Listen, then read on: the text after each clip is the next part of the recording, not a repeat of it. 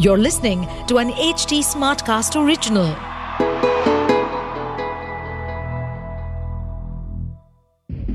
जो आपका खास है, क्या उसके लिए भी आप ही खास हो या वो आपके साथ बस अपने मकसद के लिए है दहशत पॉडकास्ट की इस सीरीज़ को सुने और जाने कि लोग कैसे साम, दाम, दंड, भेद के ज़रिए आपको शिकार बनाकर लूट पाट रेप, मर्डर, चोरी विश्वासघात जैसे अन्य क्राइम को अंजाम दे सकते हैं। सुनिए डर और खौफ से भरी इस सनसनीखेज कहानी को। इस कहानी के पिछले दो भागों में अभी तक आपने सुना था कि कैसे केशव और उसकी बेटी परी अल्मोड़ा के एक गाँव में रहने आते हैं। केशव यहाँ के स्कूल का हेडमास्टर होता है और उसी स्कूल में परी का एडमिशन भी होता है। जब ये दोनों स्टेशन पहुँचते हैं यहाँ पर उन्हें स्कूल का पियोन राजू रिसीव करने आता है। तब रास्ते में केशव को एक चुड़ैल हवेली के बारे में पता चलता है। राजू से वो पूछता है उस चुड़ैल हवेली के बारे में, लेकिन कुछ खास नहीं पता चलता। लेकिन फिर कुछ ऐसा हुआ कि स्कूल के पियोन राजू की मौत हो जाती है। और केशव को अपने कैमरा में एक वीडियो मिलता है, जिसमें राजू की मौत रिकॉर्डेड होती है। वो इस वीडियो को पुलिस इंस्पेक्टर को दिखाता है, लेकिन वहाँ भी उसकी कुछ खास मदद होती नहीं है, क्योंकि उस चुड़ैल के डर के कारण उसकी रिपोर्ट दर्ज ही नहीं होती। केशव इससे पहले कुछ करता कि कोई केशव को ही किडनैप कर लेता है और उसे एक सुनसान जगह पर जाकर रख देता है। केशव को बताता है कि उसकी बेटी परी भी उसके कब्जे में है और अगर वो अपनी बेटी की सलामती चाहता है तो वो उसे वो वीडियो लाकर दे जिसमें राजू की मौत रिकॉर्ड हुई। और ये बात करते करते उसे धमकाने के लिए वो उस इंस्पेक्टर की हत्या कर देता है। उसे सामने सामने गोली मारकर उसे पेड़ पर लटकाने की बात कहता है और सारा इल्ज़ाम उसे केशव के सर पर डालने को कहता है। केशव घबरा जाता है तो वो अनजान आदमी फिर उसे एक और बार कहता है। उसे डराने की कोशिश करता है कि अभी तो आप सिर्फ़ शैतान से मिले हैं। अगर इस हवेली की चुड़ैल से मिले तो न जाने आपका क्या होगा। खैर, सुनिए अब आगे की कहानी। केशव को उस चुड़ैल हवेली से भेजने के बाद वो अनजान आदमी ज़ोर ज़ोर से हंस रहा था। इतने में पीछे से एक लड़की की आवाज़ आती है। यार यार इस बार कुछ ज़्यादा नहीं हो गया। हर बार हम छुपकर सब कुछ करते थे, लेकिन पहली बार तुम किसी के सामने आए हो। और उसे यकीन भी दिलाया कि यहाँ कोई चुड़ैल उड़ैल नहीं है। अगर उसने बाहर जाकर किसी को कुछ बता दिया तो? अरे मेरी चुड़ैल वो किसी को कुछ नहीं बताएगा। उसकी बेटी हमारी कब्जे में है। और दूसरी बात हमने उसे धमकाया है या कहूँ फंसा दिया है उस पुलिस इंस्पेक्टर किशन के मर्डर में। आ, लेकिन? अरे बस भी करो अब जाओ उसकी बेटी को भी वहीं पहुँचा दो जहाँ बाकी लोगों को हमने पहुँचाया है। ये कहकर वो अपने काम में बिज़ी हो जाता है। सुबह से शाम हो जाती है पर केशव अभी तक हवेली पर वापस नहीं आता। तब वहाँ पर उस शैतान और उस चुड़ैल के जो गुंडे लोग होते हैं वो कहते हैं। भैया जी हेडमास्टर तो अभी तक नहीं आया। कहीं बाहर गाँव वालों ने उसे मार तो नहीं दिया? एक काम कर भिखारी बनकर बाहर जाओ और पता करके आइयो कि क्या हो रहा है। अगर वो हेडमास्टर मर गया हो तो उसके घर में सारी चीज़ों को आग लगा कर आ जाइयो पर ध्यान से जाइयो।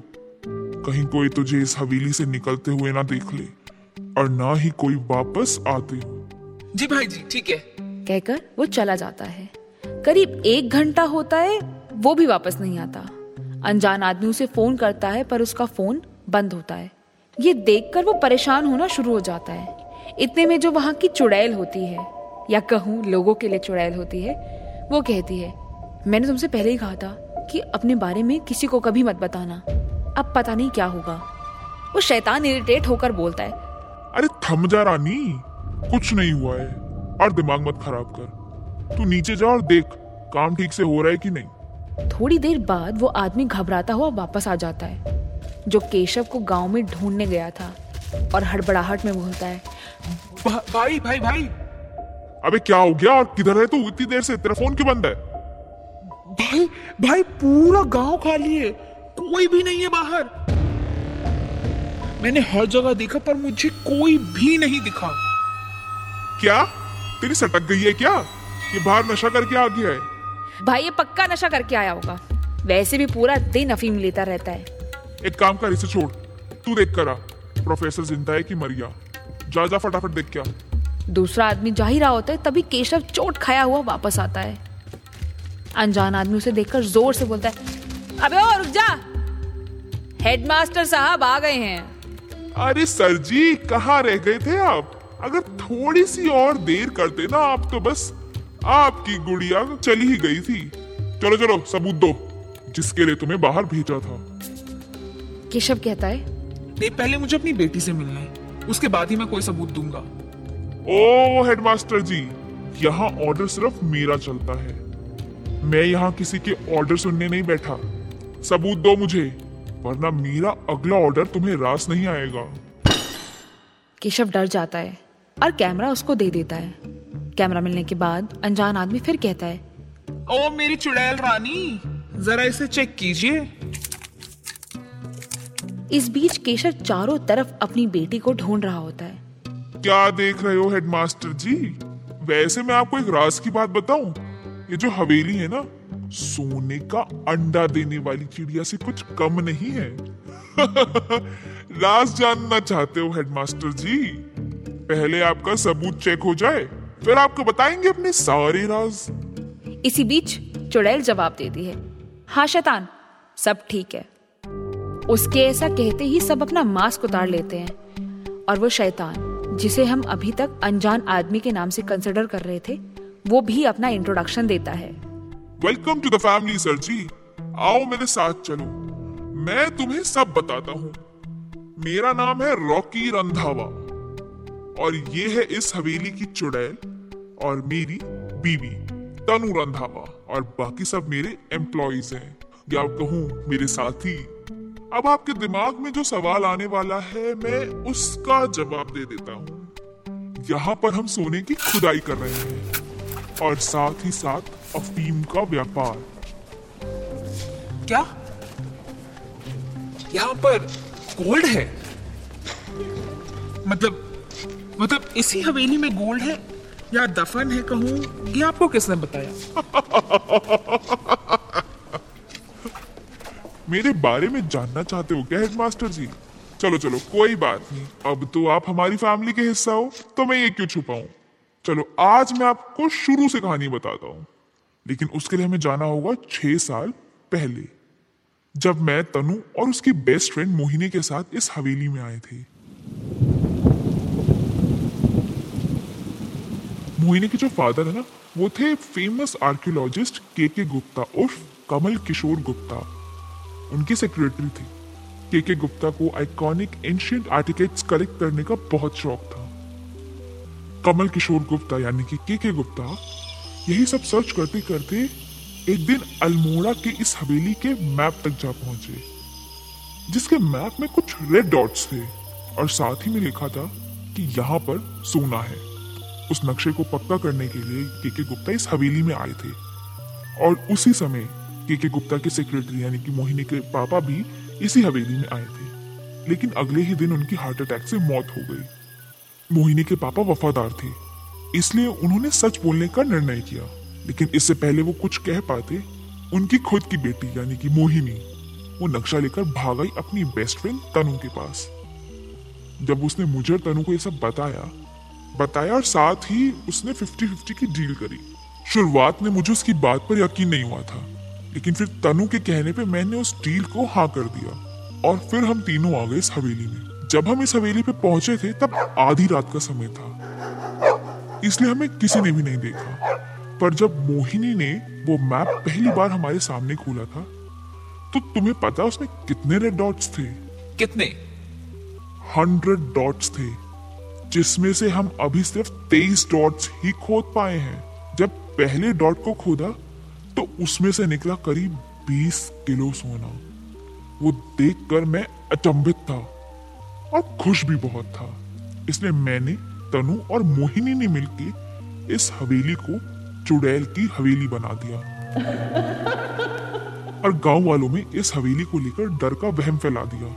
इस हवेली को लेकर पहले ही लोगों में डर था। जिसे हमने कहो और हवा दे दी और उसे साबित करने के लिए जो भी इस हवेली में आता, उसको हम गायब करते गए। इसी तरह से हम खुदाई करते जा रहे हैं और साथ ही साथ हवेली के पीछे वाले हिस्से में अफीम की खेती भी कर रहे हैं। क्यों, हेडमास्टर जी? अब समझे मैंने इसे सोने का अंडा देने वाली चिड़िया क्यों कहा? अब अपने पीछे देखो। जब केशव पीछे मुड़ता है तो एक आदमी उसकी बेटी परी को लेकर एक मेन होल जैसे गड्ढे के पास खड़ा होता है। रॉकी के इशारा करते ही वो परी को मेन होल वाले गड्ढे में फेंक देता है। पापा! परी! और वो भी परी चिल्लाता हुआ उसी गड्ढे में कूद जाता है। दोनों उस गड्ढे से गिरकर एक गुफा में पहुँचते हैं जहाँ बाकी सारे गायब लोग भी कैद होते हैं। अरे हेडमास्टर जी गुड बाय कहने का तो मौका दे देते। चलो, अब आप भी नीचे पहुँच ही गए हो तो खुदाई शुरू कर दो। यहाँ पे रोज का टारगेट है। वो पूरा करोगे, तभी कुछ खाने को मिलेगा। और नहीं करोगे तो आपकी बेटी तो है ही। बाकी आप समझदार हो। रोकी, तुझे क्या लगता है? तू जीत गया? ये मत भूल कि बाकी गाँव के लोग मुझे ढूंढते हुए आते ही होंगे। वाह हेडमास्टर जी आपकी ओवर कॉन्फिडेंस को सलाम है। रखो अपना विश्वास अपने साथ। जब कुछ दिन यहाँ बीत जाएँगे ना बाहर सब आपको भूल जाएँगे। पीछे से एक लड़की आती है केशव के पास। रहने दो कोई नहीं आएगा हमें लेने। समझाओ मोहिनी से एक तुम ही तो हो जो सबको हिम्मत देती हो। आपका नाम मोहिनी है? हाँ मेरा ही नाम मोहिनी है। लेकिन आप तो इन लोगों के साथ थी ना? आप यहाँ कैसे पहुँची? अरे हेडमास्टर जी ये अपनी वजह से नर्क में पहुँची है। हमें अफीम का कारोबार करना था और ये मैडम जी को मंजूर नहीं था। और मुझे इनकी मंजूरी चाहिए नहीं थी और रिस्क भी नहीं चाहिए था। तो मैंने इन्हें भी अपना नौकर बना लिया। बड़ा मज़ा आ रहा होगा तुम्हें ऊपर। पर समय बदलते वक्त नहीं लगता। मुजरिम कितना भी होशियार हो लेकिन लेकिन एक ही गलती से उसका समय बदल जाता है। ये सुन के रॉकी की हँसी बंद हो जाती है। केशव बोलता है अरे तुम तो अभी से चुप हो गए। अभी तो कहानी बाकी है मेरे दोस्त। ये कहकर केशव अपनी जेब से ट्रांसमीटर निकालता है और उसका बटन दबा देता है। कुछ ही सेकंड्स में वहाँ पर दर्जनों की तादाद में पुलिस फोर्स जमा हो जाती है। और उन सबको अरेस्ट कर लेती है। और साथ ही कैद हुए सभी गाँव वालों को वहाँ से बाहर निकाल लेती है। बाहर निकालने के बाद केशव रॉकी के पास जाता है और पूछता है, क्यों? मैंने कहा था ना, एक गलती। तुम्हें पता है तुमने गलती कहाँ की? मुझे किडनैप करके दोबारा छोड़ने की। ये थी तुम्हारी सबसे बड़ी गलती। कैसे? रॉकी जी जब आपने इंस्पेक्टर किशन का खून किया और इल्ज़ाम मुझ पर डालकर मुझे ही बाहर भेजा सबूत लाने के लिए। तब गाँव वाले मुझसे नाराज़ नहीं थे बल्कि वो इस बात से हैरान थे कि हवेली से कोई बाहर वापस कैसे आया। मुझे चुड़ैल ने क्यों नहीं खाया? तब मैंने उन सबको इकट्ठा किया और जो भी अंदर हुआ उसकी वीडियो रिकॉर्डिंग दिखाई उन सबको। वीडियो? वो कहाँ से आई? अरे हाँ ये तो मैं तुम्हें बताना ही भूल गया। जब तुम मुझे किडनैप करने वाले थे ना उससे पहले ही मैंने मार्केट किया था जहाँ मुझे एक चीज़ मिली जो शायद अगर मुझे ना मिली होती तो तुम्हारा ये गोरख धंधा जो चलता है ना वो आज भी चलता ही रहता। ऐसा क्या मिला तुम्हें? मुझे मिला स्पाई बटन कैमरा जो मेरी शर्ट के बटन में लगा था। लास्ट संडे को जब मैं अपनी बेटी परी की जिद करने पे कैमरा लेने शॉप में गया तभी उसी वक्त मैंने स्पाई कैमरा का ऑर्डर दिया और दुकान वाले ने मुझे अगले ही दिन लाकर दे दिया। और मेरी किस्मत तो देखो, उस दुकान वाले ने मुझे खुद रोका और कैमरा फिट करके भी दिया। लेकिन उस वक्त मेरा दिमाग राजू में फंसा हुआ था, इसलिए मैंने ज़्यादा ध्यान नहीं दिया। लेकिन जब तुमने मेरे मुँह से कपड़ा हटाया, उसी वक्त मैंने कैमरा ऑन कर लिया था। और जब ये सब गाँव वालों ने देखा, जिसमें तुम खुद इंस्पेक्टर को गोली मार रहे हो, तब उन सबको समझ आ गया। तब मैंने भी अपने पुलिस फ्रेंड की मदद से ये पूरा ऑपरेशन सेटअप किया, जिसमें पहले गाँव वालों को सेफ़ जगह पर शिफ्ट किया और उसके बाद तेरी सच्चाई को रिकॉर्ड किया। अब समझा, तेरा खेल कैसे खुला? लेकिन मुझे एक बात समझ नहीं आई, तूने राजू को क्यों मारा? उस रात जब राजू अचानक से हवेली में अपने भाई को ढूँढने आया था, तब हमारी फॉरेन डीलर से अफीम की डील चल रही थी और उसने सब कुछ देख लिया था और सुन लिया था। तो जल्दबाजी में उसे मारना पड़ा। अब तुम्हें फांसी की सजा से कोई नहीं बचा सकता। लोगों का अपहरण किया लोगों का मर्डर किया गाँव में भ्रम और डर फैलाया पली ज़ोर से चिल्लाती हुई कहती है। तुम्हें तो फांसी ही होगी। इंस्पेक्टर साहब प्लीज़ आप ले जाइए और कड़ी से कड़ी कार्रवाई की कोशिश करिए। पापा यू आर द बेस्ट और गले लग जाती है। इतने में गाँव के मुखिया बोलते हैं। बेटा आज तुम्हारी हिम्मत और बुद्धि की वजह से हम लोगों को अपने खोए हुए परिजन वापस मिल गए।